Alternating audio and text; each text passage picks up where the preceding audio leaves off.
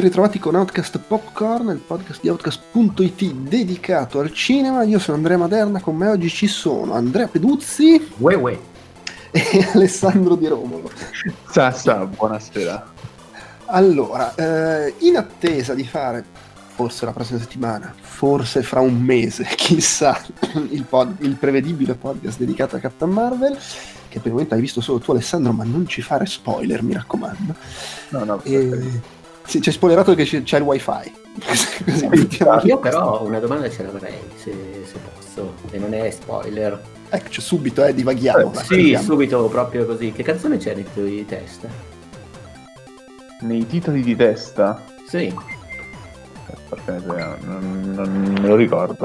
Ah, ok, niente, stavo leggendo quella? Eh, su su Facebook, per cui mi ero, mi ero venuta curiosità, ma niente, vabbè, la, la No, di- di- magari me la ricordo perché poi sono abbastanza smemorato su che roba, quindi Ah, è perché c'è gente che dice, ah, grandi ricordi, la canzone del sito di testa, roba del genere. Sì, sì, sì, ero curioso, tutto qua. Ah, senso- eh. Vabbè, lo scoprirai andando al cinema. Sì, ma perché aspettare? Cioè, se, se- senso- se c'è già qualcuno che l'ha visto, chiedo, tutto qua. Io premetto non ho niente contro gli spoiler, anzi, meglio, più ce ne sono meglio è. Vabbè, poi sarà mica uno spoiler questo. Comunque, Di questi tempi ormai la spoiler police è sempre pericolosa, ti vengono a cercare a casa.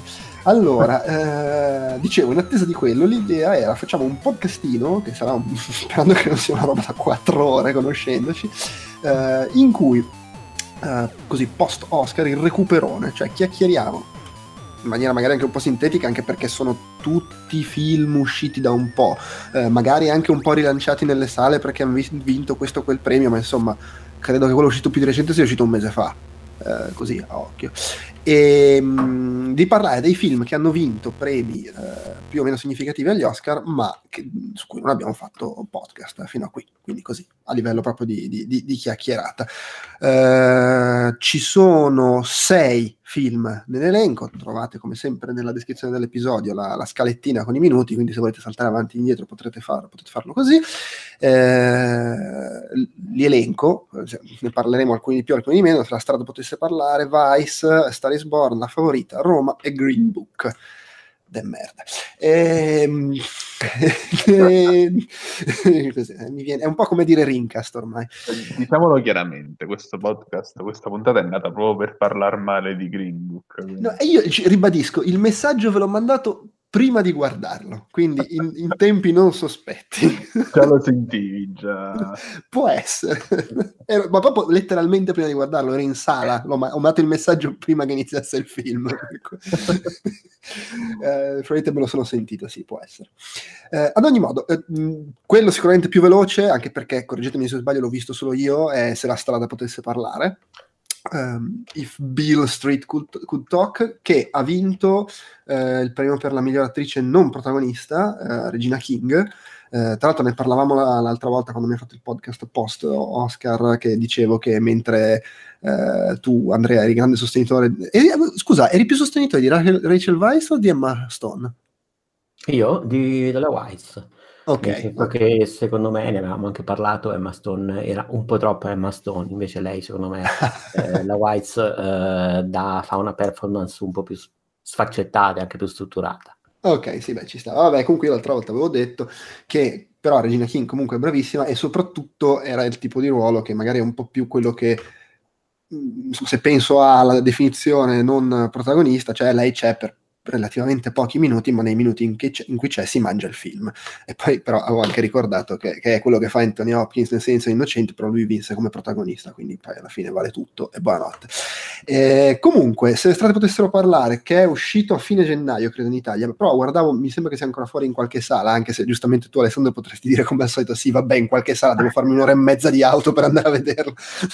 Dico solo che è più facile trovarlo per altre per vie traverse. Ah beh, immagino, anche perché poi credo che in America sia uscito, sì, è uscito, ma no, in realtà è uscito a dicembre, però insomma, poi ci- Eh. vabbè, tanto poi ci sono gli screener, per cui figurati. Sì. Eh, comunque, che è il nuovo film di Barry Jenkins, che è il regista di Moonlight, che ha vinto come miglior film due anni fa, e che probabilmente per questo non è stato considerato dai premi del tipo, vabbè, oh, hai vinto, basta, eh, cioè adesso non t'allargare. E questa volta la, la, la, storia è una storia d'amore fra un uomo e una donna abbastanza giovani nella New York degli anni 70, sì, primi anni 70, e la storia è su due, diciamo, binari temporali paralleli, nel senso che salta avanti e indietro fra subito prima e subito dopo che lui finisca in carcere accusato di, di stupro. Eh, ci sono anche altri flashback, ma sono molto brevi. Sostanzialmente c'è il prima e il dopo l'arresto. Il film, tra l'altro, dice chiaramente che non è stato lui, cioè non è neanche veramente uno spoiler perché sono tutti lì a dire no, ma lui non ha fatto niente. Eh? Eh, però la cosa interessante è che non, non, non si vede tipo il vero stupratore, non ci sono le prove, non viene detto effettivamente provato che non sia stato lui, è lasciato un po' in aria sta cosa, eh, credo volutamente per giocare anche sul discorso eh, questo tipo di persona in quel contesto sociale, mentre tipo il maschio bianco de- devi dimostrare che è colpevole, lui devi dimostrare che è innocente, partono dando per scontato che sia colpevole, questa è una lettura mia, eh, non è che viene detto esplicitamente. Ad ogni modo il film è allo stesso tempo una roba, mm, melodramma, non neanche melodramma, una storia romanticissima secondo me senza diventare mai stucchevole o pesante in quel senso e anche comunque un film politico-sociale che racconta, come al solito, problemi di 50, no, quasi 50 anni fa, ma che sono ancora attuali. Ha un cast fantastico, gli attori sono tutti bravissimi. Eh, un, ci sono 10 minuti con Brian Tyree Henry, che eh, è quello che fa il rapper in Atlanta, per chi magari lo segue, eh, il Paperboy. Quale? Quale? Ah, Paperboy, eh, sì. grande, grande. Ed è, è fantastico, ha 10 minuti e anche lì, mamma mia. Eh, le musiche sono splendide, non mi ricordo, forse avevano la nomination le musiche, eh, secondo me, me meritavano perché sono veramente bellissime. E il film, come già Moonlight, è comunque cioè, Barry Jenkins, il direttore della fotografia è lo stesso, James Laxton è visivamente splendido, eh, comunque molto giocato sulle immagini per evocare un certo tipo di atmosfera, cioè è proprio bello da vedere, ti, ti, ti illumina lo sguardo. E, ehm, è un po' lento, questo va detto, c'ha una durata, come dire, no, non è, non è, neanche lunghissimo, dura un paio d'ore, però te le, te le, fa sentire. Però me è piaciuto molto. Ah, forse rispetto ad altri film che trattano temi simili, non so se sia un pregio o un difetto, però non è, non so come dire, rabbioso. Cioè, alla fine parla del, delle difficoltà degli afroamericani, del fatto che eh, insomma, questo finisce in prigione ingiustamente, non c'è verso di, di, di tirarlo fuori, eccetera. Però non, non, ed è anche esplicito nel dire quello che ha da dire, ma non ha magari il tono rabbioso, aggressivo che hanno tipo, tipicamente, non so, i film di Spike Lee. Uh, il, il, tono invece è sempre quello molto delicato, elegante, quasi gentile, che poi era quello anche di Moonlight, se vogliamo. Uh, qui ancora di più perché comunque anche per esempio è molto, molto dolce nel raccontare anche le famiglie di loro nonostante ci siano elementi come dire eh, delle, de, di una delle due famiglie anche abbastanza non cattivi, però insomma negativi, eh, però non, non, non, scende mai nel tragico, nel patetico da quel punto di vista, è sempre comunque c'è la scena in cui lei, di nuovo non è uno spoiler, lo vede all'inizio, lei dice di essere inc- incinta e l'ha scoperto subito dopo che lui è finito in prigione e c'è tutta questa lunga scena in cui lo dice prima alla sua famiglia e poi alla famiglia di lui che è fantastica. Per cui, insomma, secondo me è un film molto molto bello, eh, che boh, forse se ne è parlato meno di quanto si meritasse, probabilmente perché, non so, non l'hanno spinto come hanno spinto Moonlight. C'è questa cosa che è uscita a fine dicembre, che a volte funziona, a volte no, per, per entrare nel carosello degli Oscar. Eh, però, insomma, se, se vi è piaciuto Moonlight, assolutamente recuperatelo, ne vale la pena. In generale, secondo me, è un bel film che merita. Scusa Alessandro, stavi dicendo qualcosa? Cioè, non, tu l'hai letto il libro da, da quel tratto di scritto no. da James Baldwin? No. no. purtroppo non l'ho letto. Uh, Lo leggeresti dopo aver visto il film? Ma sì, perché no? Cioè, anche perché magari approfondisce un po' di più. Non, non, so onestamente se l'adattamento cambi in maniera significativa. Non mi sembra ci siano state polemiche, come per altri film di cui parleremo.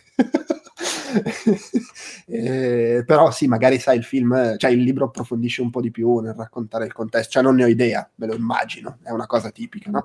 Mm. Eh, tra l'altro il film è pieno di facce, cioè tipo di, di facce che appaiono per dieci minuti, cioè Dave Franco, Diego Luna, Pedro Pascal, c'è perfino Coso lì, quello che faceva il cattivo nel primo Deadpool, eh, come si chiamava? Ed, Ed Scrine, Scrine Ah, eh... sì, sì, quello anonimo. Sì, ho capito, quello... l'attore senza faccia. Sì. Esatto. sì, esatto. Eh, beh, niente, così, lo, mi, ci tenevo a parlarne da qualche parte, l'ho fatto. Eh, ah, piccola postilla su Barry Jenkins, adesso sta realizzando una serie tv per Amazon Prime, sì. che è la serie tv tratta dal libro La ferrovia sotterranea, Mm-hmm. E ho letto di recente, se, se, potete leggetelo perché è veramente un gran bel libro. Parla della fuga di una ragazza da una piantagione di cotone eh, attraverso la ferrovia sotterranea che nella realtà era una rete di abolizionisti che aiutava proprio eh, i, eh, gli afroamericani a fuggire dalle piantagioni. Qui lo scrittore che è Colson Whitehead eh, la trasforma in una vera ferrovia sotterranea, quindi aggiunge questo elemento di realismo magico al libro. E, è uno dei pochissimi libri nella storia ad aver vinto sia il Pulitzer che il National Book Award, quindi insomma, ah, se non bastasse il mio consiglio, fatevi anche guidare dai numerosi premi vinti. Ah, vedi, vedi. Tra l'altro sono sulla sua pagina Wikipedia di Barry Jenkins, scopro che ha diretto un episodio di Dear White People, così. Ah. L'hanno tirato dentro, gli ha fatto fare un episodio. E, e sì, tra l'altro ne, ne, sentivo perché ho ascoltato un po' di interviste, ne parlava, non, non, non l'ho mai visto, che, che lui ha fatto un film nel 2008 e poi Moonlight è il, sec- è il secondo. Eh. Medicine for Melancholy, boh, da recuperare, suppongo. Va bene, dai, allora poi eh, in realtà non è che abbia vinto granché, però insomma mi spiace, povero Vice. eh, poi da, a te Alessandro è piaciuto tantissimo, è piaciuto anche a me, però forse ero meno entusiasta, per cui vorrei sentirti lanciarti così in una filippica su, su Vice. No, vabbè. Che, aspetta, diciamo, visto che ha, ha vinto solo eh, il premio per il trucco, che anche per dire, povero Christian Bale che è ingrassato apposta e lui non ha vinto e gli ha fatto il trucco e ha vinto quello. Vabbè. Sì. No, io, vabbè, ne avevo già parlato comunque durante la, la puntata dedicata ai pronostici, anche abbastanza sì, che, che l'avevamo fatto a pezzetti di qua e di là. Ogni volta che saltava fuori in una nomination dicevamo un pezzetto su Device. sì, esatto. A me è piaciuto davvero molto, dicevo, dicevo nella puntata precedente, che forse mi è piaciuto addirittura di più del, dell'altro film di Adam McKay che è uh, La grande scommessa. Sì. E, più che altro perché trovo che con Vice lui abbia, si sia mosso in una direzione ancora più estrema per quanto riguarda il suo stile, che è quello poi di mescolare veramente cinema verità, eh, spezzoni di notizie, eh, fatti realmente accaduti, eh, ma, ma, di farlo anche con uno stile che non è per niente lineare, che forse anche per questo, diciamo, l'altra volta è stato poco apprezzato dal pubblico americano.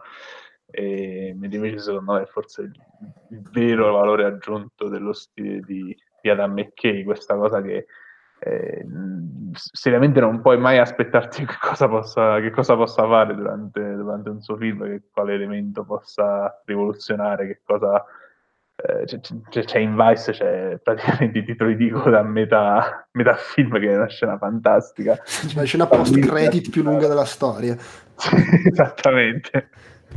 E, ehm, era un po' l'outsider. eh, in questione. Vabbè, brevemente, insomma, di che cosa parla? Parla di, uh, del, della carriera politica di Dick Cheney, in particolar modo del uh, momento in cui ha ricoperto la, la carica di uh, vicepresidente di, di, George Bush, del secondo o del primo mandato? Questo non ricordo. Secondo mandato? L'ha fatto il secondo mandato George Bush? Uh, sì. Probabilmente sì. Fatto sta che comunque nel, nel, nel film uh, Adam McKay, uh, non so se sia un suo sospetto, se effettivamente uh, questo sia un fatto realmente accaduto, però insomma si capisce che Dick Cheney aveva delle deleghe che andavano ben oltre il ruolo di, di vicepresidente. Sì, guarda, da, da, da come racconta McKay, ha detto, cioè, loro si sono documentati, hanno parlato con te, però è stato un delirio documentarsi, perché non, cioè, Cheney super, super attento a non lasciare tracce di qualsiasi cosa abbia detto o fatto nella sua vita, quindi ricostruire le cose è, è complicato eh, però dice comunque è ovvio che ci sono delle invenzioni ma gran, e delle supposizioni, delle interpretazioni, ma c'è anche molto di, di fattuale, almeno così sostiene lui poi. Dice anche che cazzo almeno apprezzate questo e dice proprio che cazzo il prologo, nella, insomma, c'è, c'è all'inizio c'è un, una piccola, quasi una, una, lettera di Adam McKay agli sì, sì, è vero, è vero. E, vabbè, insomma, fa, lascia intendere che Dick Cheney era il, il vero eh, presidente ombra, cioè quello che dietro eh, le quinte eh, governava al posto di George Bush, che era la, la, il presidente di facciata in un certo senso. E, e niente, quindi insomma, racconta senza peli sulla lingua la carriera politica di quest'uomo che uh, Christian Bale ha affettuosamente paragonato a Satana. E, qualcuno ha sospettato anche che questo non, non gli abbia giovato eh, quando insomma, chi, chi, di dovere doveva votare per la, per la vittoria della statuetta gli è stato poi insomma preferito eh, il, il, preferito di, di, di, Andrea Peduzzi che era Rami Malek. E, oh, e... poi vedo molto apprezzato in questi giorni su Facebook eh, comunque incredibilmente ma vabbè andiamo avanti sì, più che altro è partita la gara al meme più stupido, cioè qualsiasi personaggio faccia qualcosa nel mondo, eh, lanciano il meme, verrà, si, se ne farà un film che verrà interpretato da Ravi Malek, però vabbè. E... Al di là di questo, ma su Vice che, che altro dire? Ehm, sarebbe stato strano che, che, vince, che avesse vinto qualcosa di, di, più importante di quello che ha vinto perché anche la critica l'ha abbastanza bastonata negli Stati Uniti, mi sembra che avesse un pomodorometro di tipo 60%, che comunque è intorno a quella cifra lì, quindi intorno a quella percentuale lì, quindi percentuale abbastanza bassa. E, ehm, evidentemente agli americani non, non, gli piace che vengano dette le cose in maniera così esplicita e anche abbastanza dura da digerire. Ehm, Niente, aspettiamo con, con trepidazione il prossimo film di Adam McKay. Spero che non torni alle commedie perché, francamente, credo che abbia trovato veramente il suo il terreno più fertile. Nel senso che da, da, quando si è messo a fare film politici è diventato un grandissimo autore. Eh, e niente, penso che possiamo, non so se, se siamo proseguire. Sì, no, no, beh, non, non, non, aggiungere qualcosa. No, non, ho, non, ho, granché da, da, aggiungere sul tema. Invece vorrei sentire Andrea su A Star is Born, che so che insomma dici un po' ci è dispiaciuto, più, più a me a te che, che ad Alessandro, credo, che, che, non se lo siano cagato, detto, detto così. Oh, vabbè, ma prima che inizi, a me mm, è cresciuto nel tempo comunque il film, eh, rivedendo anche quei momenti, eh, cioè che bellissimo duetto che c'è stato tra Bradley Cooper e Lady Gaga. Eh, forse alla fine l'avrei messo anche più in alto nella mia classifica personale perché ha lasciato il segno, diciamo così. Attenzione, attenzione, vedi, vedi, vedi. Prego, prego, andate, dite voi. Ma eh, niente, c'è poco da dire. A me il film eh, era piaciuto molto all'epoca, è stato il film musicale bello di quest'anno. Uh... Nota, riesce a dare comunque la stilettata in diretta a Bohemian Rhapsody. Eh beh, dai, è stato veramente, cioè, nel senso veramente laddove Bohemian Rhapsody sbagliava tutte, eh, secondo me a Star is Born faceva bene. Faceva bene nonostante tutto, pur non essendo un biopic, quindi eh, muovendosi in, uh, in, un ambito, diciamo, di originalità, però comunque dipendente da una sceneggiatura classica, quindi in qualche modo, volendo anche qui c'erano dei, dei paletti Uh, mi è piaciuto molto, mi è piaciuto come è stato diretto, come ne avevamo già parlato anche in altre occasioni, è un film che secondo me è proprio una regia con molta personalità.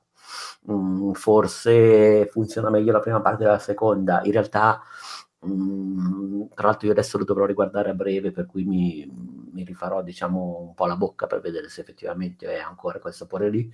Uh, però ha una regia molto marcata, ha le scene diciamo proprio di palco, di dietro le quinte, del passaggio dal dentro e fuori, che proprio sono scene veramente che eh, ti rimangono. E a suo modo ha proprio un'atmosfera molto personale, cioè proprio un film che davvero mi è rimasto. E adesso davvero, ripeto, non so se mi è rimasto perché quando l'ho guardato ero in un mood particolare e me lo sono portato fino a, die- a dietro, fino adesso, tra l'altro è anche uno dei pochi film che non ho rivisto due volte per una serie di motivi, perché magari mi è capitato di vederlo in italiani e poi di recuperarlo in lingua. Comunque no, mi è piaciuto molto, mi è spiaciuto che, cioè sono stato contento ovviamente che abbia vinto il premio alla miglior colonna sonora, avrei preferito qualcosa in più, nel senso soprattutto mi sarebbe piaciuto adesso, non ricordo, non, non correva per la regia, giusto? No. No, eh, purtroppo no, e tra l'altro me ne ero anche lamentato quando ne avevamo parlato, perché secondo me se lo meritava, ecco. Sì, secondo me se lo meritava, adesso non, non so se avrebbe meritato di vincere, beh, sicuro meglio di Green Book, quindi nel senso avrebbe meritato, in quel senso avrebbe sicuramente meritato. Uh, mi è piaciuta anche l'interpretazione di Sam Elliott, anche se capisco che magari non era, diciamo così, un coprotagonista così presente, però voglio dire, si sono stati dati premi in passato protagonisti e coprotagonisti ancora meno presenti. Poteva beccarselo pure lui, però vabbè, anche di questo avevamo già parlato prima degli Oscar, se non ricordo male. Mm, ma mi è dispiaciuto, mm, mi è dispiaciuto, avrei voluto diciamo, vederlo un po' più presente in sede di premi. Mi è dispiaciuto anche perché l'interpretazione poi di, mm, come si dice... Eh, Lady Gaga. No, no, beh, Lady Gaga mi è piaciuto molto, ci sta che non abbia vinto tutto sommato il premio come miglior attrice, anche se non l'avrei vista male, però insomma c'era comunque chi ha fatto meglio probabilmente, ma mm, mi è piaciuto molto anche lui. Mm. Sì, sì, no, lui, lui nella, sua inter- nella, sua versione di Eddie Vedder è, è, fan- è fantastico. Eh, no, no, è clamoroso, nel senso, secondo me, è davvero in un Oscar che ha premiato Rami Malek, trovo piuttosto scandaloso che non abbia vinto lui. Beh, ma dai, ragazzi, non c'è proprio paragone, nel senso, non, non, non, non aveva veramente modo. Cioè, Piuttosto mi sarei aspettato magari la statuetta alla... a Christian Bale. Non ho visto purtroppo, non ho potuto vedere ancora Van Gogh, quindi non posso parlare per Willem Dafoe. Di sicuro tra Vigo Mortensen, Rami Malek e Bradley Cooper, eh, mi spiace che non abbia vinto Cooper. Mm, mm, mm. Ah, probabilmente Bradley Cooper fa, fa, parte del gruppo di quelli le, le superstar, i belloni, i, DiCaprio, quelli che a un certo punto, dopo vent'anni, vabbè, dai, diamoglielo. Eh, ho capito, caspita, però è stato, cioè, ha dimostrato davvero di essere versatile, nel senso che era un ruolo nel quale ha dato un'interpretazione tutto molto diversa, ma ha sempre in realtà fatto personaggi molto diversi, trasformandosi senza ricorrere necessariamente a perdite di peso, a diciamo, soluzioni rocambolesche.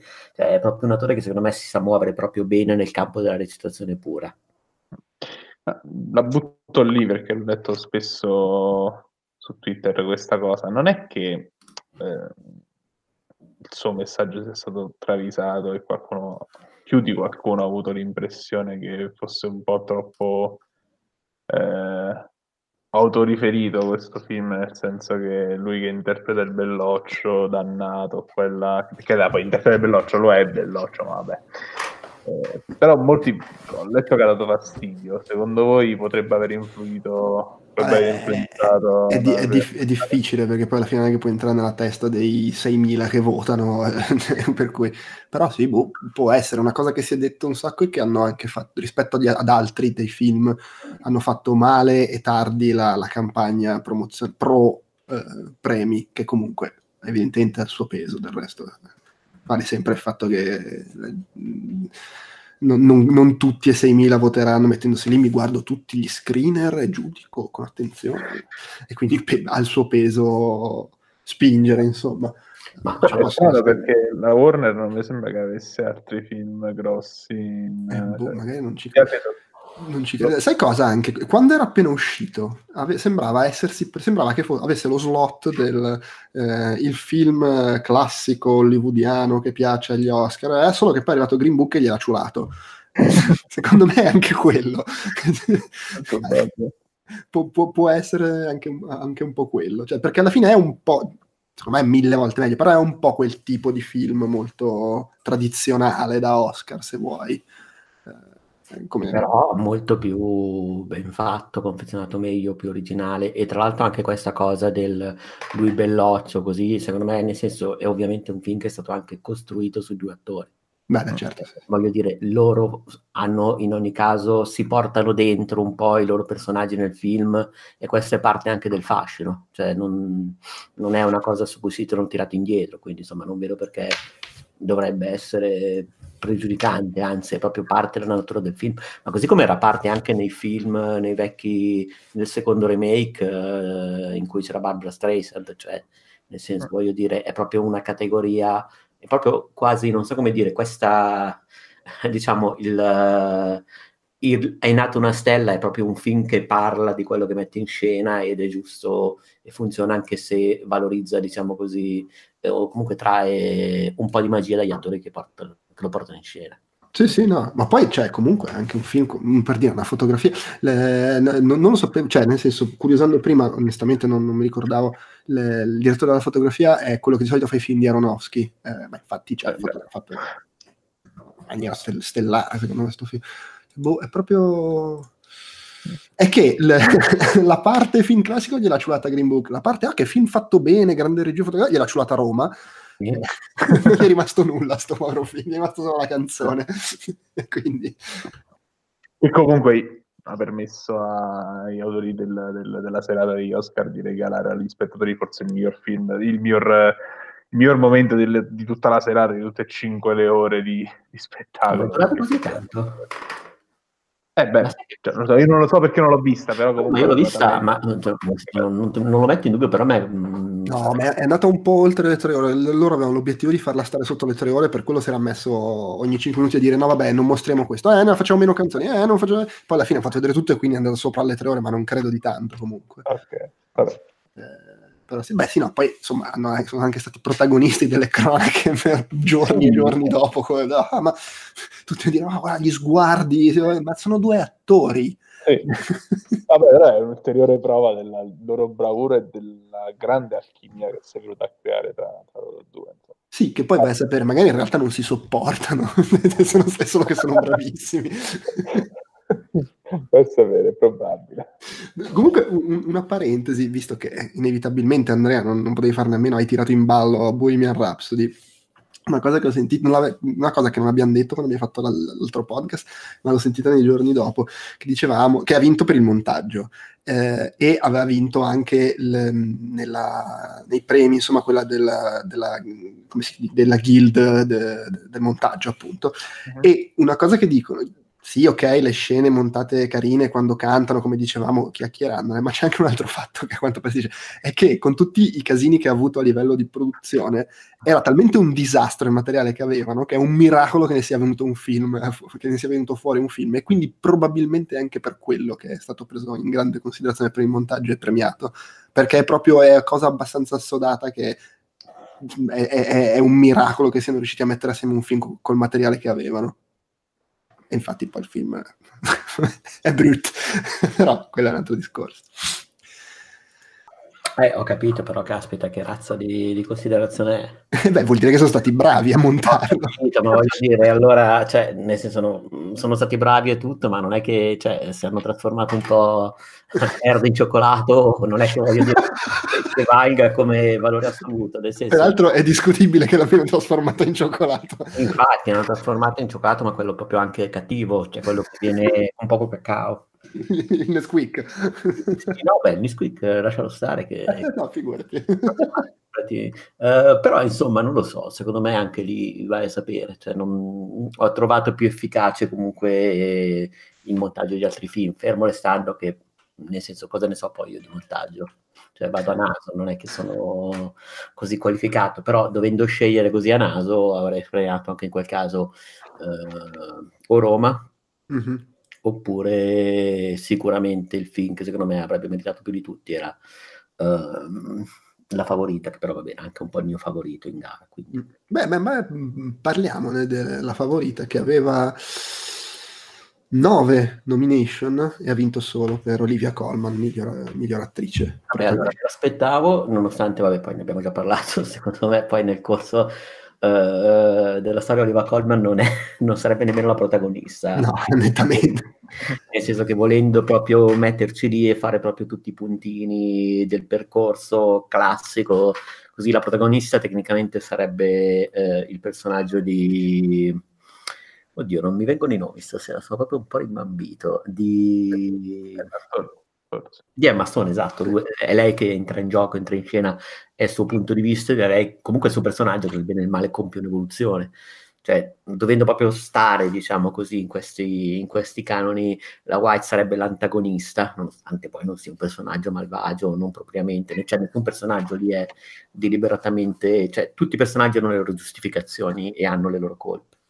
E di contro però la Coleman è probabilmente giustamente quella che ha fatto l'interpretazione più forte, quella che hanno spinto di più e hanno fatto bene. Nel senso... Vabbè, ma poi come dicevamo l'altra volta, alla fine queste sono anche scelte di tattica, cioè spingiamo quella come best actress perché magari ce la può giocare di più e quelle altre come supporting perché magari invece è la categoria, cioè fanno anche questi discorsi qua, quando fanno la, la, le, le, le pubblicità, for your consideration, sì, sì, no, lo capisco. Uh, di contro, mh, mm, non so, secondo me è un film che avrebbe meritato un po' di più. Mm, mm, ti dico di più, mh, avrebbe meritato secondo me anche la regia. Nel senso che però qui è chiaro che sono sfumature, però la regia di Roma l'ho trovata molto molto buona e mi è piaciuto anche il modo in cui uh, il film riesce proprio a comunicare molti concetti attraverso la messa in scena, nel senso forse tu, Diro, avevi parlato proprio dell'abbraccio finale che o forse l'avevo letto su un articolo, non ricordo, che intrappola i personaggi o della uh, domestica in questa famiglia, che quindi diciamo così c'è un ribaltamento mh, mm, dei ruoli e del senso del film o comunque diciamo così delle sottigliezze che non vengono comunicate dalla scrittura ma vengono comunicate direttamente proprio dalla composizione di immagine. Questo secondo me è una cosa figa. Uh, di contro uh, è anche secondo me una regia un molto quadrata, molto perfetta, molto... Mm, mm, pure un po' paracula se vogliamo. Mm, diciamo in quel senso ho trovato più, più, interessante la regia della favorita, cioè almeno qui davvero stiamo proprio facendo uh, la punta al cazzo a due film comunque diretti meravigliosamente. Diciamo forse era più in sintonia con quella della favorita che era un po' più disturbante, ecco. Ma um, al di là di, del, del, discorso Oscar, non Oscar, confronti, eccetera, visto che poi po- secondo me anche il senso di, di, questo podcast è dire a, alla gente che, che, ci ascolta che magari non ha visto questi film, consigliare, vale la pena di recuperarli, eccetera. Insomma, i tre, i tre di cui abbiamo parlato fino adesso assolutamente consigliati. Perché la favorita è bella, è bellissima, la gente lo deve recuperare assolutamente. A parte che perché c'era le nomination agli Oscar, che insomma pure Bohemian Rhapsody ce l'aveva. Ma allora, mh, molti l'hanno catalogato come un Lyndon dei poveri, cioè dei poveri per così dire, nel senso un Lyndon dei meno ricchi. Comunque è un bellissimo film. un Barry Lyndon borghese. un borghese. In realtà l'ho trovato, tra l'altro, finora tra i film di Latimos che ho, vinto, che ho visto, quello, quello, fatto meglio, quello in cui lui probabilmente si è anche un po' lasciato andare di più. Cioè Beh, quello... quello che non ha scritto lui. Sì, è vero, è vero. Probabilmente pesa anche quello, cioè evidentemente magari c'è qualcosa della, della sua scrittura che, beh, poi sicuramente ci avrà messo mano, però la sceneggiatura non, la, non viene da lui, ecco. No, no, assolutamente. Allora, secondo me è un film che ha prima di tutto una, una regia eccezionale, cioè questa scelta di... Uh, e anche questa cosa si riflette anche sul montaggio e sicuramente sulla fotografia, che tra l'altro è stata la fotografia che ho preferito tra tutti i film che ho visto quest'anno. C'erano proprio, non so come dire, delle sfumature cromatiche in certe inquadrature che erano in certe scene che, che, me le, che, me le, ricordo, nel senso non era facile, ma restituiscono proprio davvero, non tanto esattamente come la natura in certi mesi dell'anno, ma la sensazione che dà eh, la natura in quei mesi lì. O almeno a me è arrivata molto forte questa cosa ed è quando mi arriva l'apprezzo molto.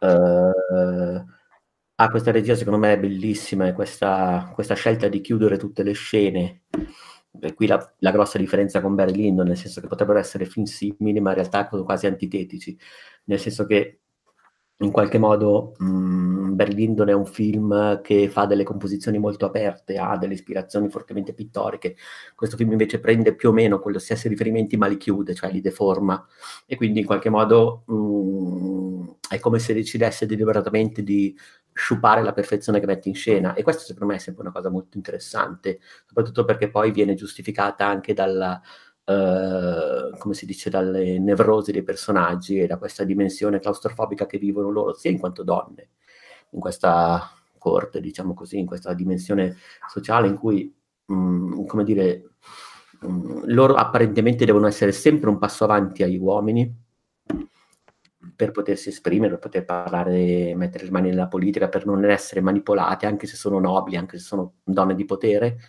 eh, mentre gli uomini possono paradossalmente permettersi di essere sciocchi, perché tanto comunque il loro potere è garantito, non so come dire, non, cioè, devono, giocano proprio in un'altra categoria. E questa cosa secondo me poi si impatta molto sulle protagoniste, sul modo in cui vivono il loro essere donne in questo momento qua. È una cosa che ha trattato molto similmente anche l'altro film in costume che correva agli Oscar, che era Maria Regina di Scozia, però in una dimensione meno forte. Questo qui invece lo fa molto bene. Mm, mi è piaciuto proprio anche il fatto in cui la regina di Oliva Colman, nonostante sia una regina, è una bambina mai cresciuta, ma ricordato anche un po' il personaggio del Berlusconi sorrentino, tra l'altro. Ha comunque quella, quella caratterizzazione lì, quel, quell'archetipo lì sotto. Uh, mi è piaciuta la recitazione, il modo in cui gestisce il suo essere, non so come dire, eh, a tratti malsana, a tratti infantile, a tratti lucida e, e a tratti comunque anche complicata perché lei è venuta meno a quello che era il suo ruolo di regina, cioè quindi il suo ruolo era anche legato alla eh, generazione di un erede alla, e non ha avuto questa fortuna, quindi le pesa moltissimo, le pesa moltissimo sia in termini sociali ma anche in termini eh, umani, psicologici. Beh, anche, anche, perché sono 19, non mi ricordo. Ora, è pur vero che erano anni in cui la mortalità era altissima. Vabbè, però 19 sono parecchi. Sono parecchi, poi alcuni sono sopravvissuti, quindi lei ha fatto tempo, eh, perché poi mi ero andato a leggere, nel senso che non sono tutti morti di parto, ma alcuni sono sopravvissuti anche qualche anno, per cui lei li ha anche persi dopo aver diciamo così, intrecciato un legame, questo nel, nella storia vera, così visto che poi ne parleremo magari di storie vere in uh, Green Book, però in generale comunque lei fa proprio una parte molto complessa e la fa benissimo, nel senso che riesce a essere coerente con tutte quelle che sono, diciamo, le sue, le sue sfumature, riesce a metterle in un personaggio che non deborda mai. Cioè, quindi secondo me quello è una cosa bellissima. È bellissimo da vedere, vabbè, per carità i costumi sono visti e stravisti, fatti benissimo, convenzionali, però ci stava benissimo il premio Black Panther, quindi quello assolutamente non lo discuto. Uh, è davvero è, me... è anche un film divertente perché è vero che nel senso ha un ritmo compassato insomma l'Antimos non è mai uno che, che ti trascina con l'adrenalina eh, però comunque è anche molto divertente, cioè alla fine pur, pur è una commedia in larga misura uh, e, e, e, lo è in, in, maniera secondo me più diretta rispetto agli altri film di Lantimos dove le risate arrivano più che altro dal, dall'assurdità delle situazioni completamente surreali, qui invece c'è proprio una verve comica secondo me che, che, che funziona insieme a tutto il resto, non so se è solo un'impressione mia. Eh, ma c'è, c'è veramente di tutto, nel senso che comunque c'è dramma ma non si prende mai neanche sul serio, ci sono le battute, non so, per esempio quando lei viene portata in cucina eh, per essere punita, c'è la donna, diciamo, della, la, la, responsabile, diciamo, delle cucine che dice guarda se vuoi fartela portala nel fienile. C'è proprio un umorismo mh, mm, quasi nero, non so come dire che però c'è per tutto il film, ma anche il rapporto che ha lei con il suo con il nobiluomo che seduce, è molto divertente. Sì, ma poi anche la scena che poi è la scena che hanno usato nel presentare Rachel Weisz alla nomination in cui lei le spara con la pistola non caricata e fa prendere un colpo. Cioè, c'è un sacco di, di gang molto, molto no, però... Poi le musiche sono le musiche mi hanno fatto venire in mente il petroliere, perché hanno quella cosa che non so se le ascolterei perché sono fastidiose, ma nel contesto del film eh, a quei, quei, quei, ci sono quei due o tre momenti in cui parte il, il, la, il, tan, tan, tan, il crescendo perché sta per su, si sta preparando qualcosa, sta per succedere qualcosa. E mi hanno fatto venire in mente la scena del petroliere, quella verso metafilm in cui c'è un utilizzo della musica molto simile. Eh, e secondo me sono efficacissime le musiche, anche se ripeto, non so se le metterei su da ascoltare così mentre, la, mentre scrivo o robe del genere. No, ma poi mi è piaciuto anche, ripeto, tecnicamente anche per il montaggio, sia anche per il modo in cui veniva gestita la circolarità degli ambienti e veniva raccordata tra una scena e l'altra.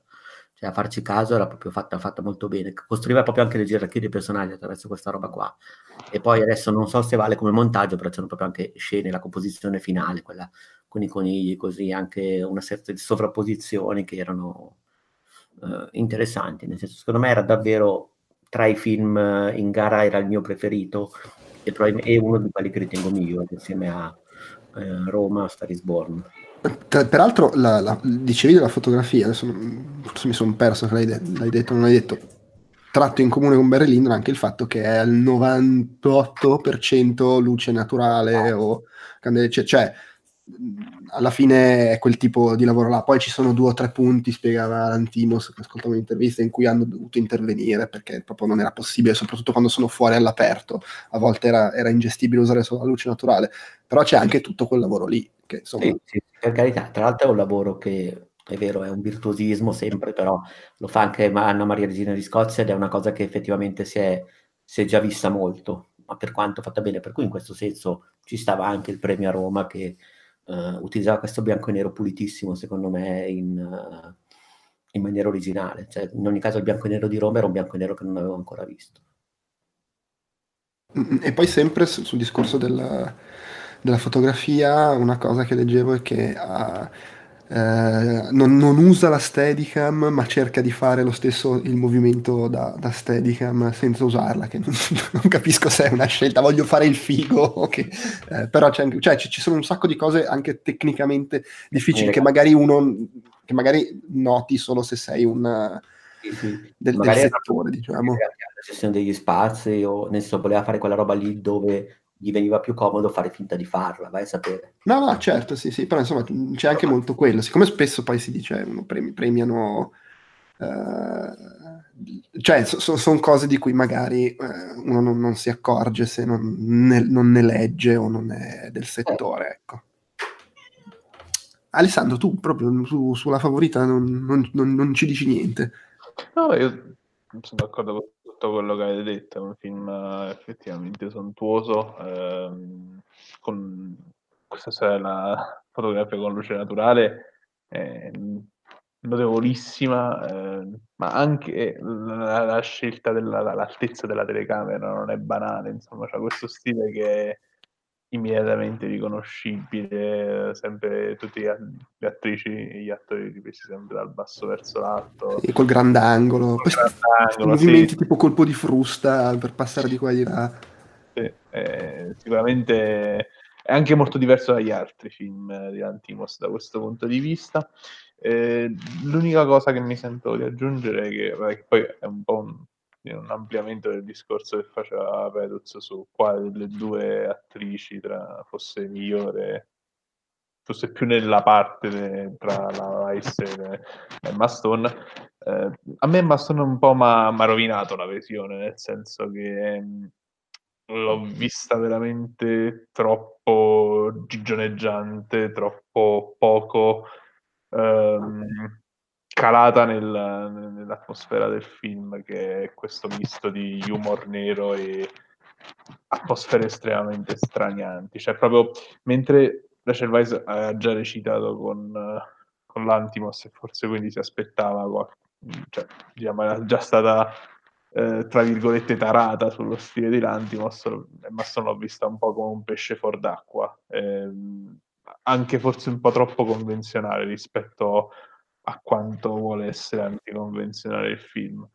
Ehm, questo e poi vabbè il fatto che comunque ho preferito gli altri film di Lantimos perché non lo so, lui, a me lui piace perché mi spiazza, perché è veramente uno di quei registi che mi toglie il, il terreno da sotto i piedi, mi mette in scena delle cose che veramente sono sempre molto al limite dal punto di vista etico e morale, dal punto di vista dei valori in cui credo e in cui mi riconosco.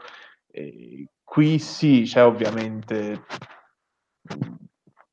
tutto il discorso che, che, che, fa sul stare molto attenti a quello che si desidera, stare molto attenti comunque anche ai sentimenti umani, tutto il discorso che avete già anche fatto voi.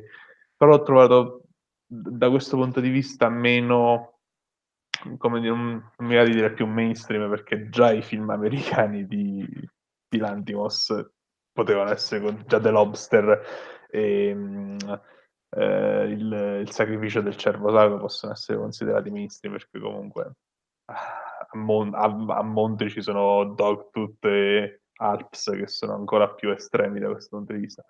Però forse nemmeno più edulcorato meno, meno di impatto ecco l'ho trovato molto meno di impatto questo, però insomma... Che poi perché non, non, l'ha scritto lui, però comunque cioè, tipo eh, erano vent'anni che, che, che, che, ci lavorava, perché è di fine anni 90 la, la sceneggiatura e lui quasi da subito ci, ci, si era messo su e poi ha finito per farla solo adesso. Sì. No, io rispetto a Lobster l'ho trovato più, un po' più caldo, Lobster in alcuni momenti mi sembrava davvero l'esercizio di stile. Uh, questo invece mi ha proprio colpito anche più su un piano emotivo, sono sentito più vicino al film. Però vabbè, ci sta. Um, un sacrificio del cervo sacro mi è piaciuto di più di Lobster, ad esempio. Beh, sì, Lobster fa tutto quel discorso, cioè secondo me è, è, una freddezza che funziona, nel senso che Lobster fa tutto quel discorso sulla, sulla dittatura dell'amore, per cui forse mh, comunicare questo distacco... È coerente, è coerente anche con il, con, con il tema che sta trattando, eh, sicuramente, però forse mi è arrivato anche meno, non so, è un film che mi ha convinto meno, cioè, rispetto a quello che ne ho letto in giro. Mm-hmm. Poi, per carità. Tra l'altro ho scoperto che il primo, uno dei primi film di Latimus, Chinetta l'ha girato in un posto dove sono andato in vacanza anni prima, ma proprio in, una, in un albergo dove ero stato. e non so, passiamo a, a Roma? O... Sì, sì, no, no, no, per me direi che possiamo passare, possiamo passare a Roma. Vai, che, che, quel, che, il film, quello, diciamo, sta su Netflix, per cui non c'è il problema un'ora e mezza di macchina per andare a vederlo. Infatti, e infatti è quello che non ho visto ancora. Ma comunque, sul discorso di reperibilità, eh, a Star is Born è già uscito, mi sembra, sui vari forse su Infinity mi, mi, pare che sia perché stanno facendo stanno passando in televisione lo spot. Quindi se volete recuperarlo e avete Infinity sappiate che c'è a Star is Born. Così per dire. Ok. E Roma invece chi ne parla? Beh voi due perché io non l'ho visto tu non l'hai ancora visto Roma eh no, eh no, eh no. Allora, vai te che sei quello che forse l'ha apprezzato di più. No, però aspetta, io, io però l'avevo già parlato nella puntata precedente, quindi sono più curioso di sapere che ne pensi. Allora, io l'ho recuperato, è uno di quei film che ho recuperato in ritardo perché sempre per il discorso ce l'ho su Netflix, quindi posso guardarlo quando voglio ed è finita che proprio è stato, ho fatto diciamo la rincorsa sotto Oscar per cercare un po' di portarmi, di portarmi alla pari. Uh, mi è piaciuto, mi è piaciuto, ti ripeto, mh, mm, il modo in cui secondo me sottintendo, ho letto anche delle critiche eh, in generale, nel senso che dicevano che al film mancava contesto, cioè non, non forniva abbastanza background allo spettatore per leggere eh, quelle che sono, diciamo, le... così c'è tutti i sottotesti, anche il fatto biografico del regista. Secondo me invece funziona benissimo, funziona per il modo in cui, uh, non so come dire, è, molto, è anche un film un po' pesante, ma pesante proprio anche nel senso di scelte di ritmo, però quello poi forse rientra anche proprio nella percezione personale. Uh, a me è piaciuto il modo in cui gestisce, diciamo così, il personaggio della domestica e soprattutto il modo in cui dialoga con la famiglia, nel senso che uh, lei è la madre di questa famiglia che poi sarebbe, se non sbaglio, la famiglia di, rimanda alla famiglia di Quaron, che sarebbe uno di, questi, di quelli che all'epoca, negli anni 70, diciamo, sono questi bambini, eh, diciamo così, di buona estrazione sociale, giusto? Sì. Ok. E, beh, praticamente c'è questo rapporto fin dall'inizio in cui loro, la madre la domestica, vivono una situazione tutto sommato di abbandono piuttosto simile, ovviamente quella della domestica, col fatto che c'è di mezzo una gravidanza è molto molto più grave, eh, però in qualche modo hanno questo percorso speculare nel quale si assistono, si avvicinano, eh, però secondo me il regista riesce, mm, spero fosse le sue intenzioni, ma lo credo, credo di sì, a comunicare sempre per tutto il film mh, mm, la dimensione impari che c'è tra uh, la famiglia, la domestica, che è comunque parte della famiglia fino a un certo punto. Ci sono proprio dei momenti delle battute in cui viene proprio spezzata questa familiarità, quando magari, cioè come se volessero ricordare allo spettatore che ok, stai calma, che comunque lei non è come loro, ma lavora per loro. Cioè, quindi questa cosa viene gestita bene attraverso proprio gli stacchi di battute, cioè che vengono messe lì fredde tipo magari stanno parlando anche di una cosa intensa, tutto quanto, poi dicono, eh, però adesso finisci di fare questo lavoro. Adesso non ricordo esattamente, però ci sono due o tre momenti che sono fatti così. e poi anche proprio per la composizione delle scene, cioè nel senso ci sono dei, dei rimandi come la scena finale, appunto, quel, eh, quel piano sequenza che rincorre diciamo tutta la faccenda, la storia del mare, delle onde, adesso non voglio fare, eh, entrare nei dettagli della trama per chi non l'ha visto, ma che però a un certo punto descrive proprio bene il fatto che questa, questa domestica non è parte della famiglia, ma in qualche modo viene, ne viene quasi imprigionata in quell'abbraccio collettivo, cioè lei comunque al di fuori di quella famiglia non se la sarebbe cavata così e avrebbe avuto diciamo molte più difficoltà, ma di conto è, non è una loro pari, ecco, cioè secondo me questo discorso sociale viene eh, messo bene. Eh, ho trovato veramente ben fatto, poi io non conoscevo tutta la storia del, del, Messico di quegli anni, quindi me la sono andata a vedere. Tra l'altro una delle critiche che hanno fatto al film è che, mh, una critica secondo me molto sciocca, nel senso che non forniva eh, sufficiente contesto, diciamo, per essere, cioè non era autosufficiente, uno doveva andare a cercare robe fuori, cioè grazie al cazzo, voglio dire. Allora, secondo me non è manco vero questo. Ma a parte che non è vero, nel senso che voglio dire, eh, non era così importante, voglio dire, una delle critiche, non so, il personaggio del, del, del, ragazzo di lei che si comporta in quel modo allucinante. Uh-huh. Poi vai a vedere, lui apparteneva praticamente a questo gruppo di, lei lo ritrova in una manifestazione, in questo gruppo di estrema destra, di estremisti di destra, che venivano proprio addestrati e nel film lui fa riferimento a questo maestro di arti marziali che è arrivato dagli Stati Uniti, Uh, se ti vai a leggere anche ma cose su Wikipedia, eh, senza entrare nello specifico, mi sono cercato, proprio dicevano che uh, erano arrivati degli americani per uh, fomentare questi gruppi di estrema destra, per metterli contro, insomma, c'è tutto un sottotesto politico che dal regista è stato rispettato, però non c'era bisogno che ti dicesse tutto questo. Quindi, lui è comunque un esaltato ed è una persona con una visione della vita estremamente brutale, rurale, non, non rurale, però diciamo maschilista, ma nella maniera in cui lo potevi essere in quegli anni lì, cioè proprio veramente mh, mm, terrificante. Poi appartiene anche a un background di povertà legato comunque a è stato un ex, lui si racconta, dice di essere stato un ex teppista salvato dalle arti marziali, quindi anche lì ti fai l'idea di una persona che è finita da una dipendenza all'alta per certi momenti, per, per una, in una certa misura. Sì. No, ma poi... Credo all'altro, secondo me ti fornisce abbastanza elementi. Sì No, banalmente mm, non è né il primo né l'ultimo uomo sulla Terra a reagire così di fronte a un'inaspettata gravidanza, cioè senza, senza poi voler aggiungere tutto il resto che ovviamente dà, dà un sacco di colore e offre anche degli spunti per andare ad approfondire post visione su Wikipedia e tutto il resto. No, no, ma di quello davvero, cioè... Nel, nell'economia del film è, è, lei che viene abbandonata in un momento di estremo... Poi, giustamente è molto ingenua, lei è cresciuta da... ti viene detto che è cresciuta in un villaggio rurale molto, diciamo così, lei è molto naif, anche il modo in cui vede questo ragazzo all'inizio che cioè, rimane sinceramente delusa, non si aspetta questa cosa, ma anche il, il, timore con cui cerca di ritrovarlo, senza insistere troppo, ma facendosi mille problemi, sentendosi sempre subordinata comunque, secondo me funziona molto bene. Sì.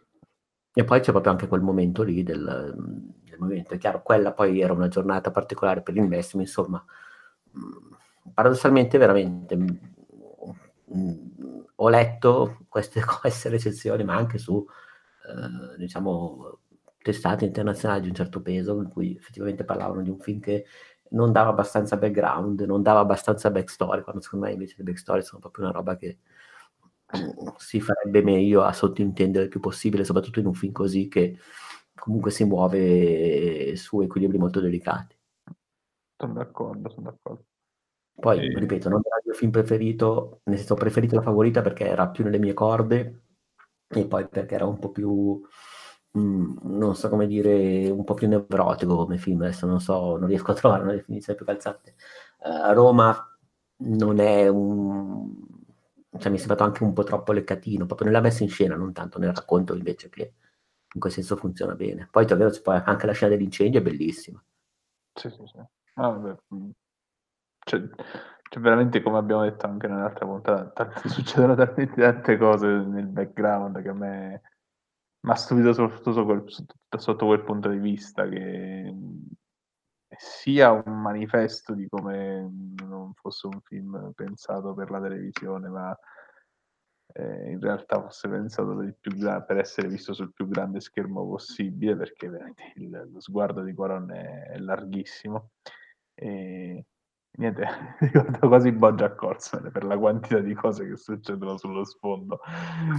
Poi il film ti comunica facendotele vedere, senza o didascalie o robe del genere, per cui secondo me è assurdo che gli vengano mosse questo tipo di critiche. Sì. Paradossalmente eh, la favorita è molto più didascalico. Sì.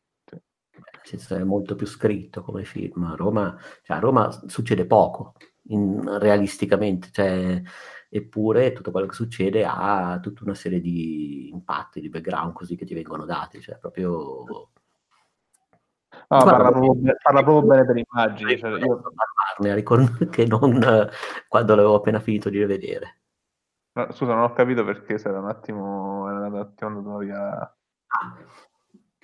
Eh, no, appunto no, dicevo che mi è piaciuto di più adesso a parlarne, a ricordarmi come mai mi è piaciuto così che non proprio appena finita la visione. No, volevo aggiungere che sul discorso che è un film poco didascalico e parla veramente molto bene per immagini. C'è anche la, la prima scena in cui compare il, il, padre di famiglia di questa famiglia borghese che, che, poi sarà una figura molto sfumata perché abbandona la famiglia praticamente durante le prime battute del film. E proprio il momento in cui entra in scena come Quaron riesce a descrivere questo personaggio attraverso le immagini, cioè come lui tentando di parcheggiare quella macchina in uno spazio troppo piccolo fa capire come in realtà lui si senta stretto in questa famiglia, cioè eh, uno prova a fare aggiustamenti, però alla fine non riesce mai a parcheggiare bene sta benedetta macchina, fa solo una frega di danni, appena scende dalla macchina pesta una merda e quindi si trova ancora in una squadra. Vorrei sapere sulle merde di cane di quel film. Eh, tante merde di cane, sì. Cioè, nel senso, quando caga, quanto caga quel cane? sono un paio, mi pare, di cani. No, no, uno, ah, no. uno, uno.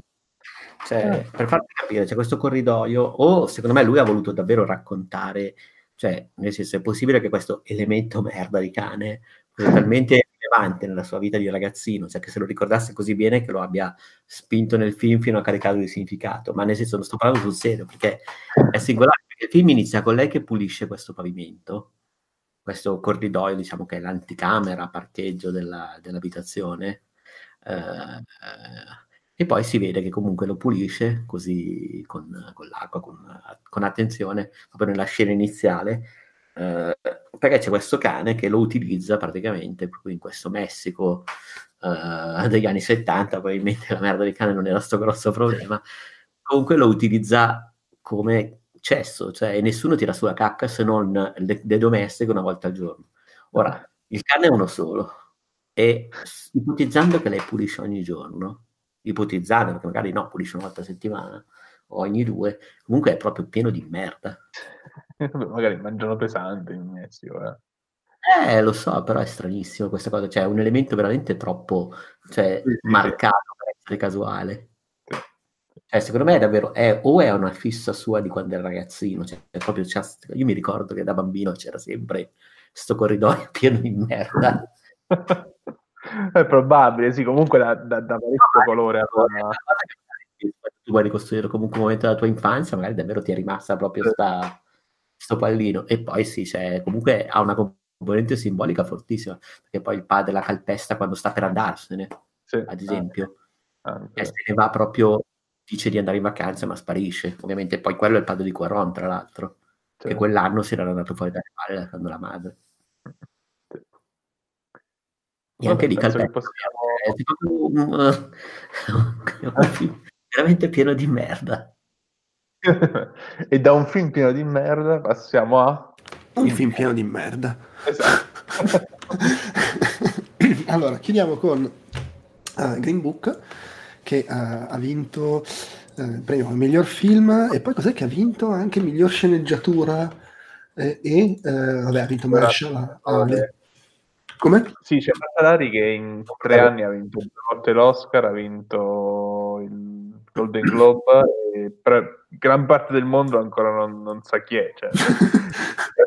è forte questa dissonanza tra, tra, tra, tra, quello che cioè, tra, i premi e come poi vengono percepiti. Vabbè, sì, quello è, è, è, in effetti sì, perché ha vinto. Vabbè, Green Book magari è, un po' più. Cioè, Moonlight era veramente il film, un film che hanno visto in pochi, così a occhio. Green Book mi sembra che stia avendo un discreto successo, tutto sommato, soprattutto fra gli over 60. Eh. dico probabilmente fin- vin- Marshall vincerà anche l'anno prossimo un altro Golden Globe per la sua partecipazione in True Detective 3 e quindi ecco. cioè, vince premi da 4 anni ma non conosce nessuno eh, vabbè è buon per lui bravissimo di carità ehm, dunque eh. Allora, vabbè, cioè, non so se, se, sia il caso di, di introdurlo il film. La, la, la storia, è, è, una storia vera, eh? ricordiamoci, è una storia vera, quindi non si può criticare. Un po' come Bohemian Rhapsody. Sì, sì.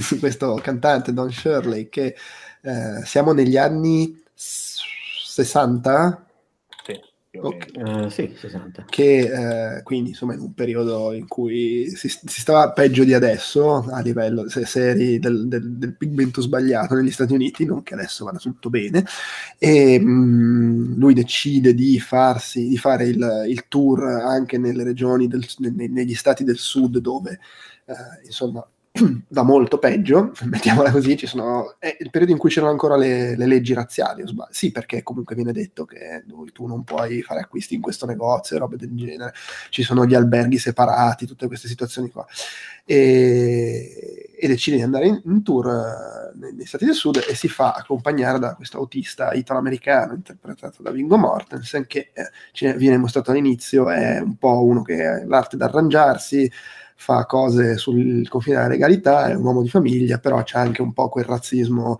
eh, non, ag- cioè non è che va in giro a pestare la gente, però quando ha in casa gli, gli, idraulici di colore e la moglie offre da bere gli idraulici, poi lui vuole buttare i bicchieri perché dice no, che schifo. E, e quindi è il classico film con i due personaggi che si ritrovano a trascorrere un po' di tempo assieme, scoprono che sono rispettivamente entrambi degli esseri umani, diventano amici e il razzismo è stato sconfitto.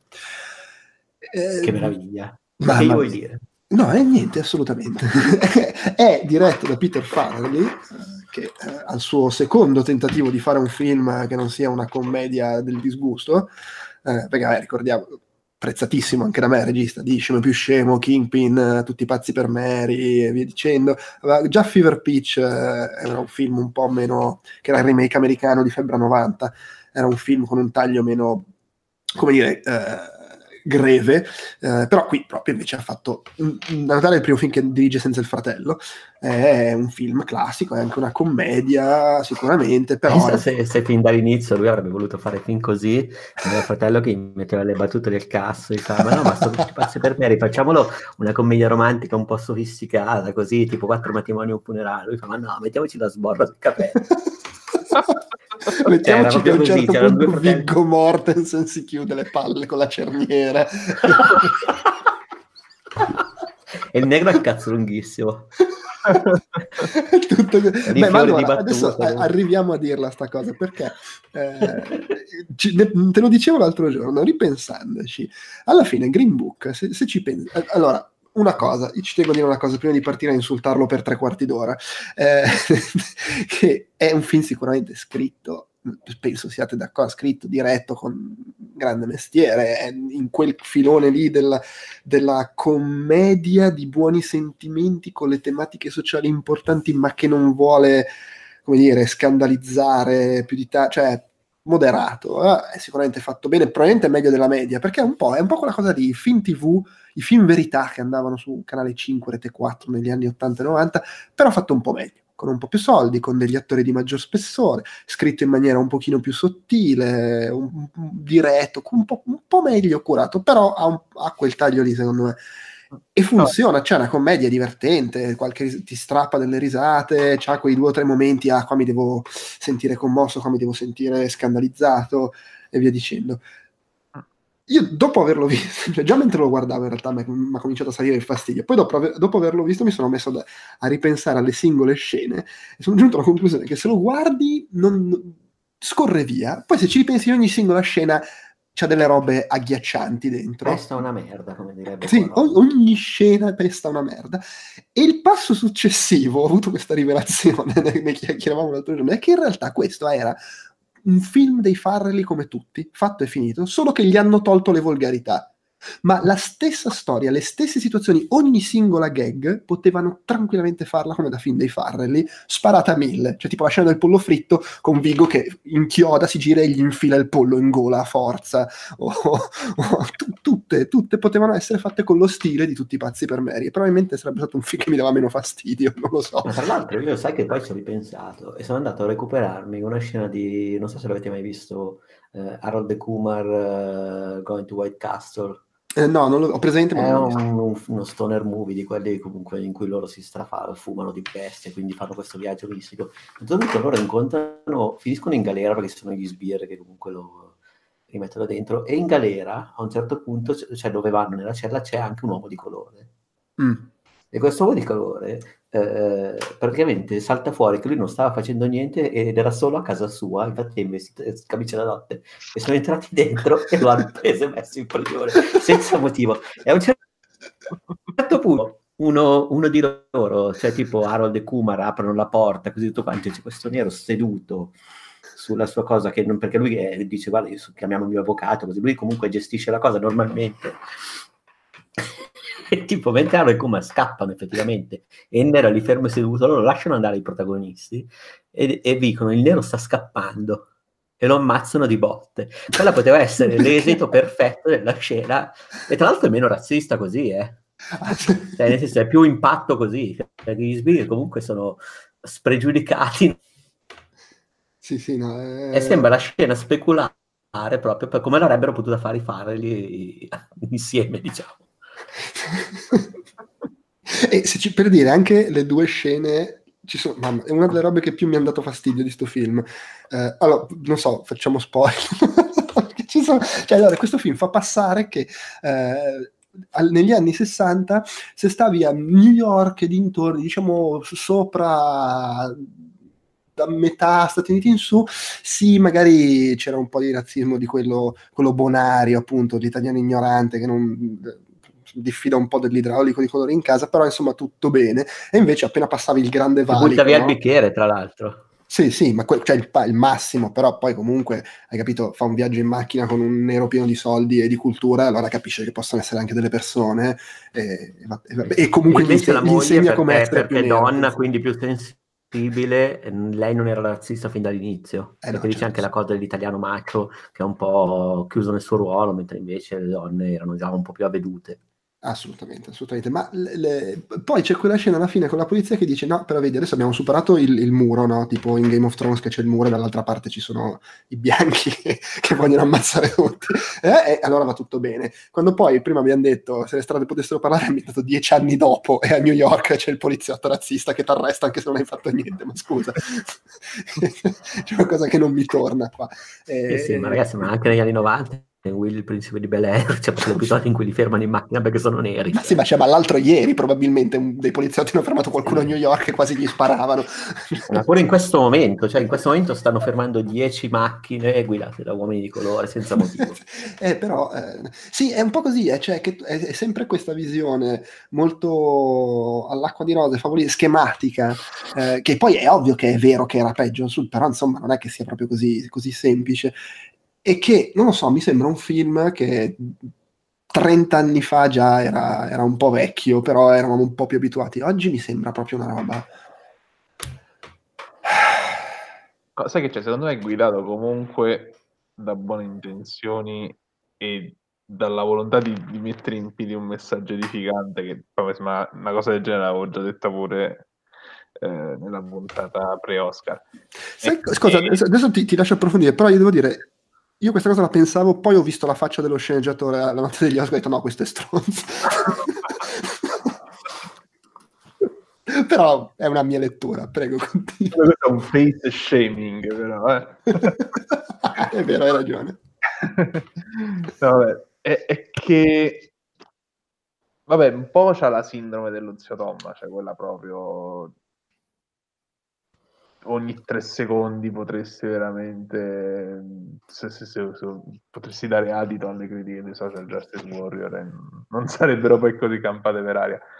E, che è maldestro ma è maldestro nel fatto come dici tu di essere un vecchio vecchio vecchio vecchio in un contesto in cui cioè, ormai veramente anche al cinema sono sdoganati certi argomenti quindi più che col film io lo prendo con chi l'ha celebrato, cioè questo è un film che ok, magari uh, è maldestro, nel tentativo di mettere in piedi un messaggio edificante, uh, finisce per essere comunque un film stronzo e tutto il resto. Però vabbè, oggi, durante questa edizione, c'erano la possibilità di premere qualcosa che fosse veramente ficcante su questo argomento, perché insomma...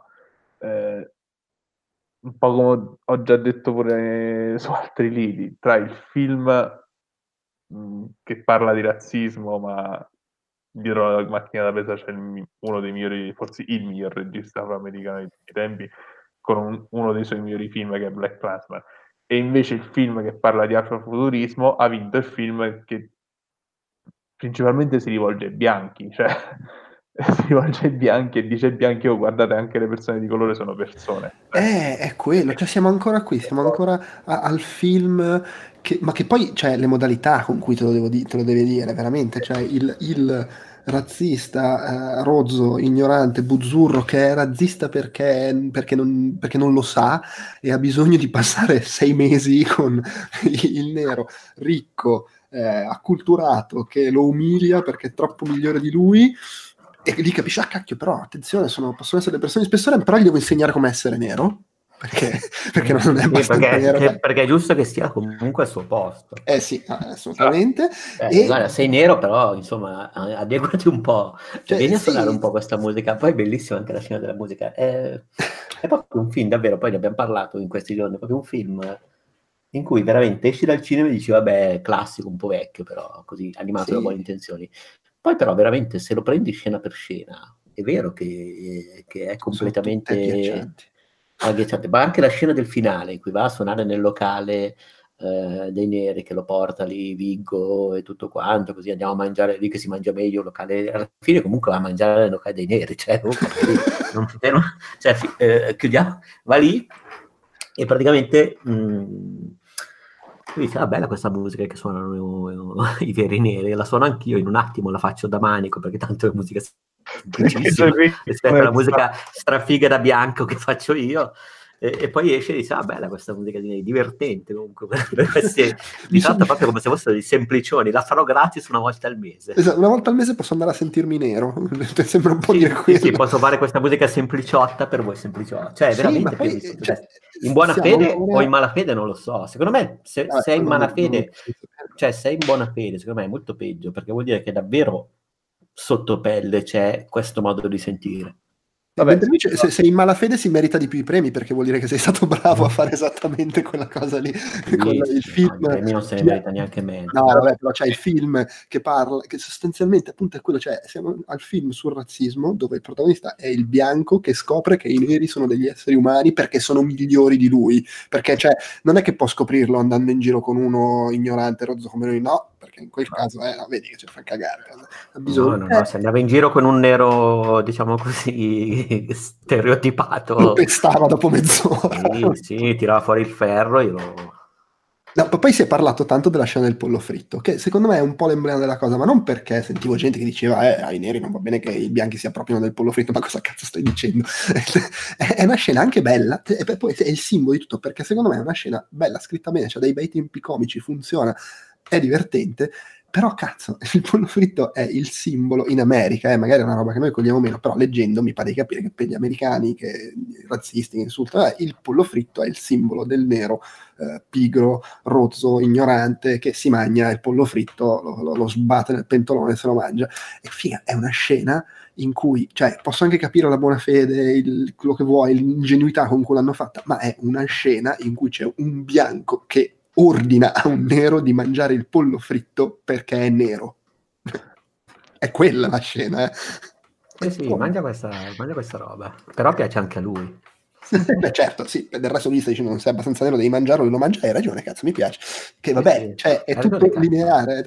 Poi c'è sempre... Meno male che non mi hai dato, che ne so, del, del, cibo, del cibo kosher che non mi sarebbe piaciuto. Se, se, fosse stato un vecchio film dei Farrelly, probabilmente gli avrebbe infilato il collo fetto in gola e poi avrebbe tirato fuori la frusta e avrebbe detto guarda che secondo me ti piace anche questa.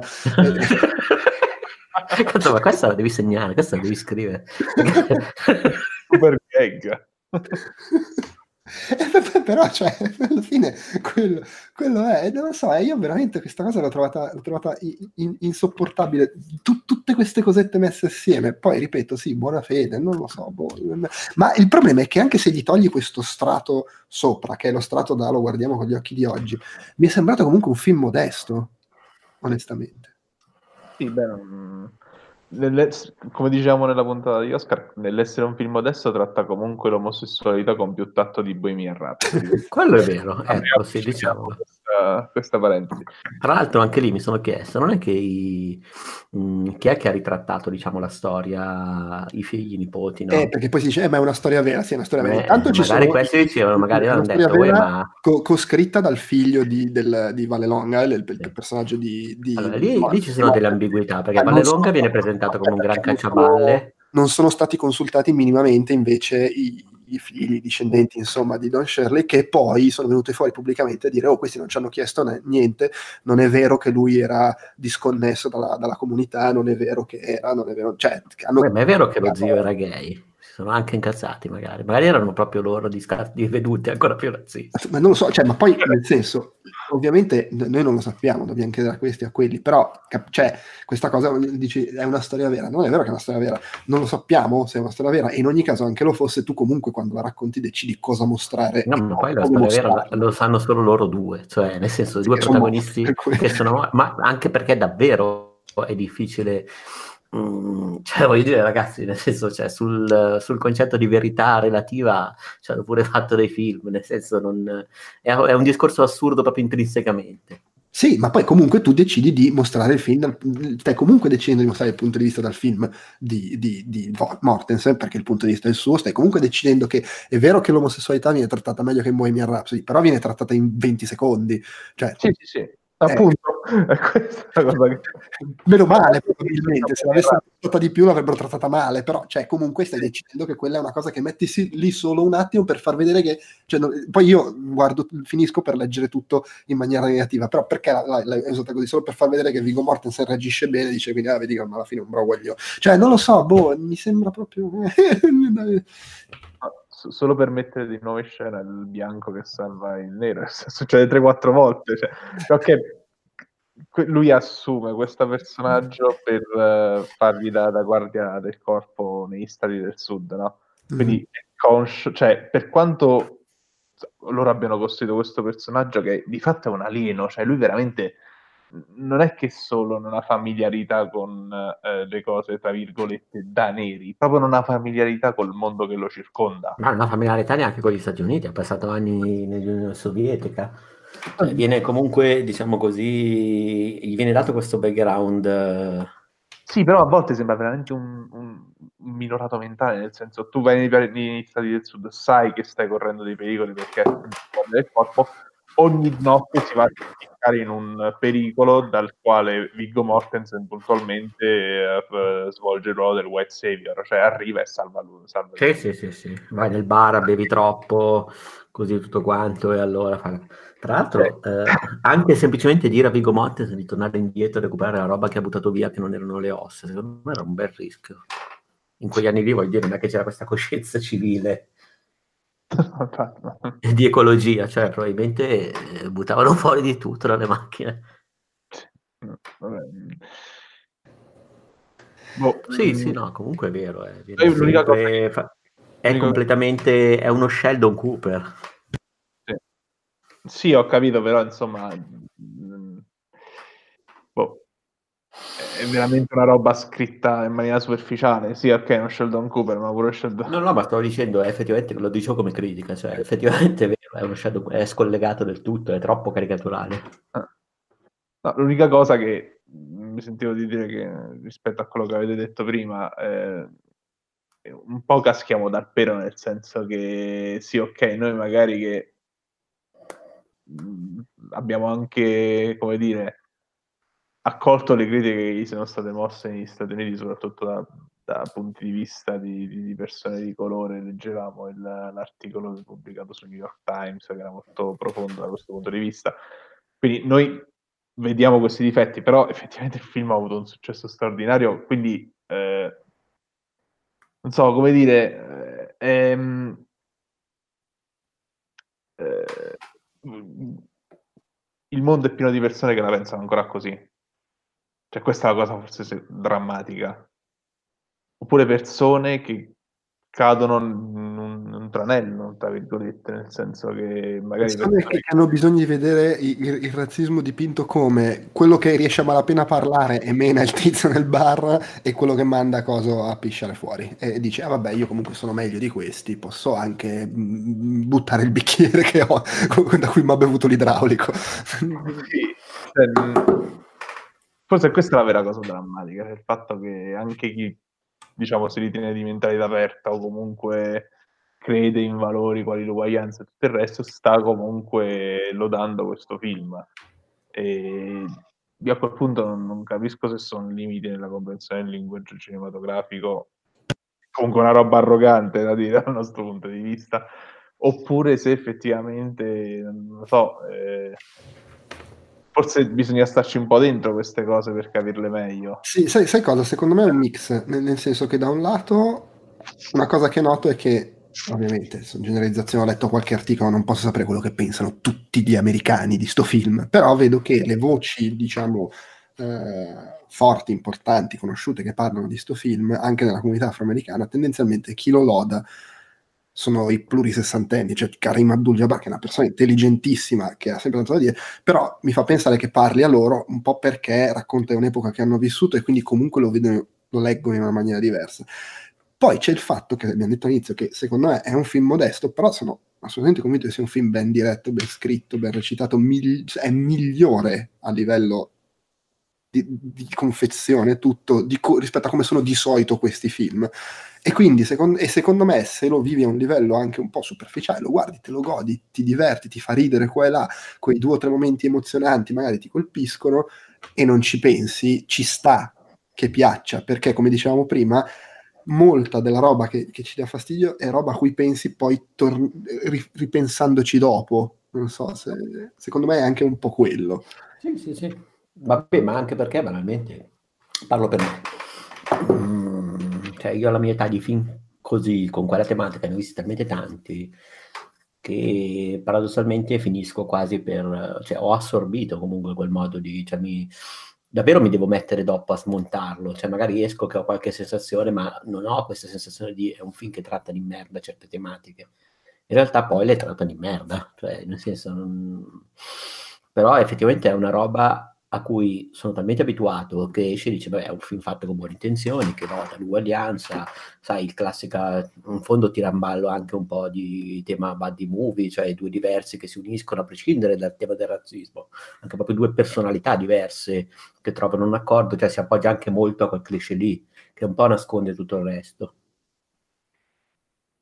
E quindi, insomma, è un film davvero in cui mi è capitato di come dire, rifletterci dopo. Fermo restando che anche dopo la prima visione l'ho trovato un film carino, ma niente di più. Cioè, è scritto bene, tutto piacevole, ma non, uh, non certo il miglior film in gara e vabbè, poi non stiamo di nuovo a parlare sul modo in cui vengono gestiti gli Oscar, così per non ne educamo. Però ecco, ferm, fermo restando al di là delle premiazioni non era certamente. No, eh, secondo me è, è superiore solo a Bohemian Rhapsody del film in gara.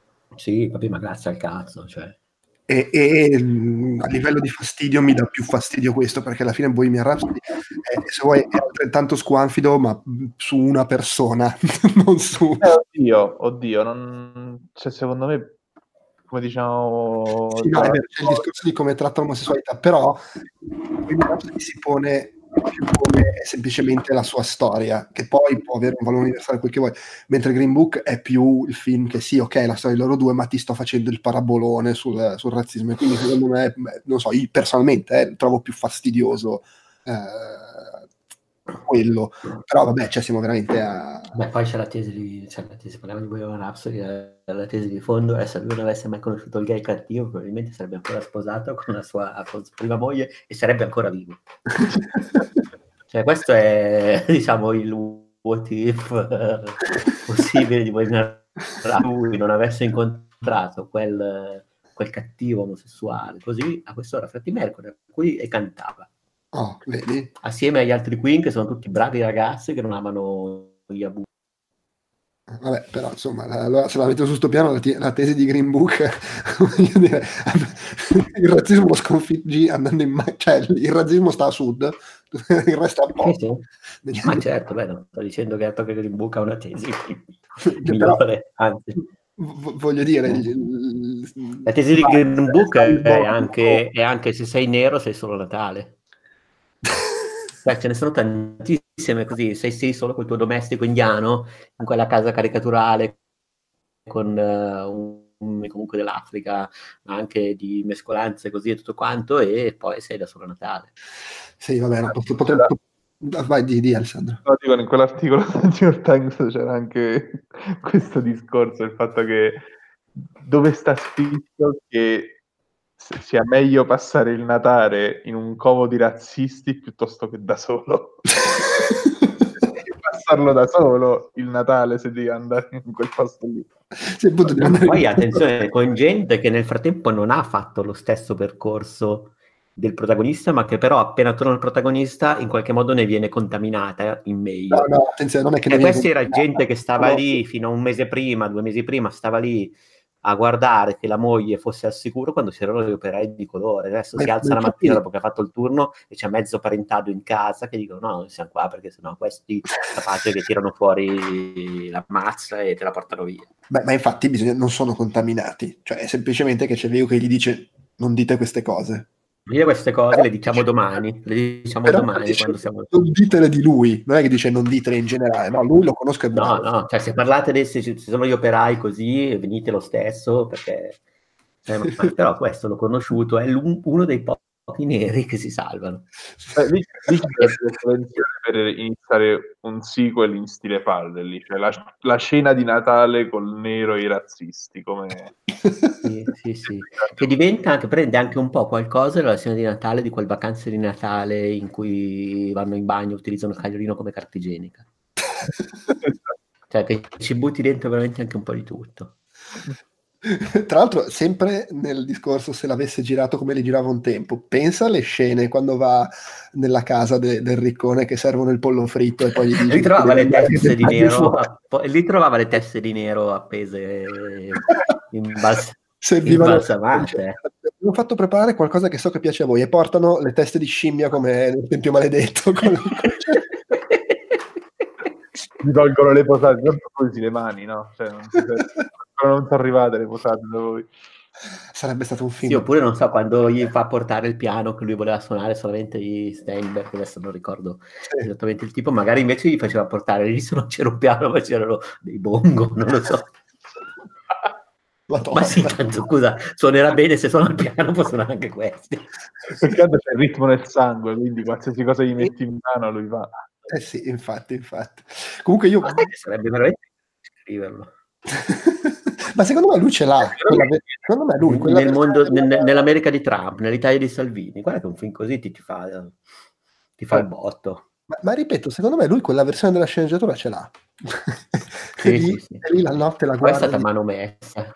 Perché è il fratello dello sceneggiatore, il fratello di, e poi lui l'ha ripulita. Cioè, tu fammi una storia come la faresti tu, con l'umorismo tuo, e poi, e poi ci lavoro io.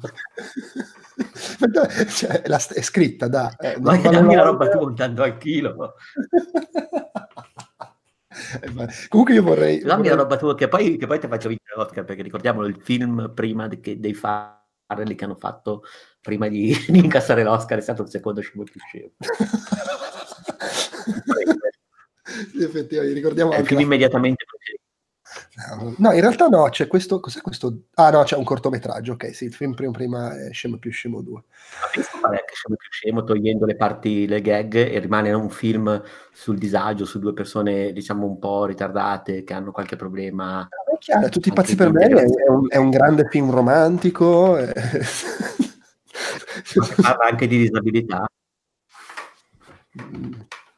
Cioè, sarebbero tutti film del cazzo probabilmente così a occhio, come era il remake americano di Febbre 90 fatto da, fatto da loro. Togli il, fratello, eh, togli il fratello di Mary che picchia, che picchia Matt Dillon, del film non rimane, non rimane sì, effettivamente. Ma ad esempio, la, la, tutti pazzi per me, la scena in cui si chiude nella zip le palle sarebbe una scena molto, molto, molto delicata, inquadrano da fuori, poi chiamano, chiamano l'ambulanza, uh, gli tiene la mano. Ti, stay with me. Gli infermieri che gli dicono ma guarda anche un uomo senza palle è comunque un uomo cioè non ti preoccupare mi avete fatto venire una voglia di rivederlo tutti i pazzi per me è bellissimo. Bella quella scena perché poi c'è la madre che arriva e, e dice credo si stiano disturbando perché dentro tanto tempo al cesso Ah, io comunque volevo raccontarla eh, così, non so se può essere la, la, la chiusa alla mia esperienza di visione di questo film perché è stata bellissima. Sono andato a vederlo mh, subito dopo, eh, la, notte, la, settimana dopo la notte degli Oscar, una settimana dopo, era domenica sera. Eh, quindi sarà piena ovviamente perché vanno, il richiamo no? che ha vinto.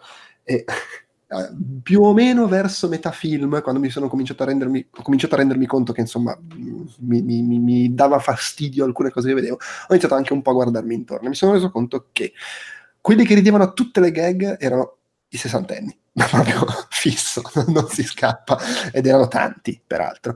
E poi c'era insomma gente di, va- di varie età, io ero lì che... Il pubblico di quasi amici, tra l'altro. Sì, io, di cui tra l'altro c'è il remake americano in questo momento anche. Eh, no, non quasi amici, com'è che si chiama quello? Vabbè, chi se ne frega.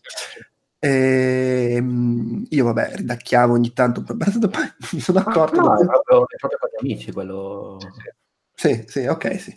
E mi, mi sono accorto che alla mia destra c'era una famiglia di colore, erano tre ragazzini, non so se fratelli o amici, boh, eh, mi pare due maschi e una femmina, e c'era anche il padre, non so, la madre, insomma erano lì di fianco a me. Vedevo chiaramente proprio alla mia destra un ragazzo, avrà avuto al massimo 15 anni, che quando tutta la sala rideva, lui aveva la faccia di marmo, sai proprio lo sguardo fisso e non mostrava emozioni. e quando il film è finito, ha alzato le mani, le ha unite tipo preghiera, le ha mosse in alto e in basso, ma che cazzo è sta roba? Proprio il, il, il gesto del Maccosa e, e, c'era il padre in piedi che aveva proprio lo sguardo.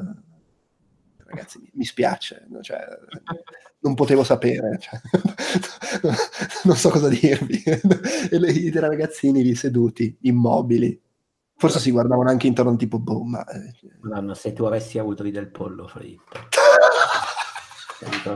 Proprio il cestino di Kentucky Fried Chicken che c'è vedete, ma non vedete che, che fa ridere in effetti se ci pensi, pensa a guardarlo in America, magari sei anche circondato da gente che lo sta mangiando. Sì, sì, sì, sì. Beh, io comunque ti ripeto, um, anche so che tu non hai notato, però sarà che io ero al cinema proprio uh, che non avevo ancora cenato. Infatti, dopo sono andato immediatamente alla Roadhouse e ho mangiato il volo fritto, giuro.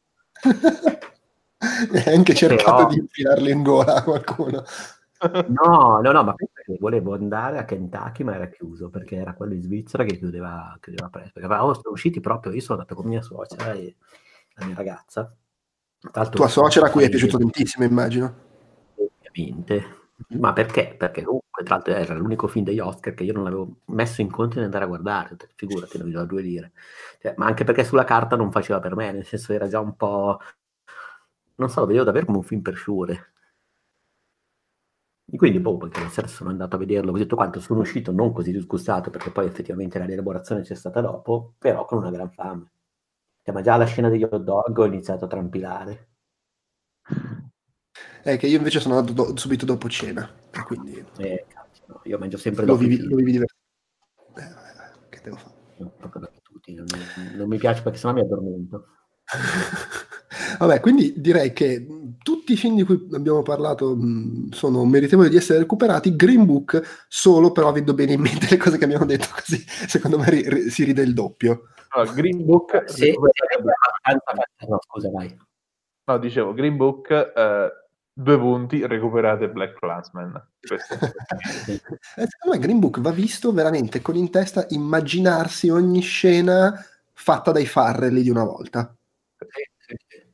No, ma veramente c'è una miniera d'oro a quel punto. ma tipo anche quando beccano gli schiavi. Cioè gli schiavi che con noi gli schiavi, comunque i, i braccianti che adesso non so se la schiavitù era ancora immagino No, di no. Vabbè, i braccianti che lavorano così mentre lui è lì tutto tranquillo, tutto infighettato, Ah, così, roba che non so, gli Scrive- tirato le banane. No, eh, ma si scrive da sola, cioè c'è lui che tira fuori la sdraio, si mette lì a prendere il sole, si fa il cocktail. Sì, sì, sì, sì, bellissimo. E, e arriva uno dei campi e glielo serve. Giustamente.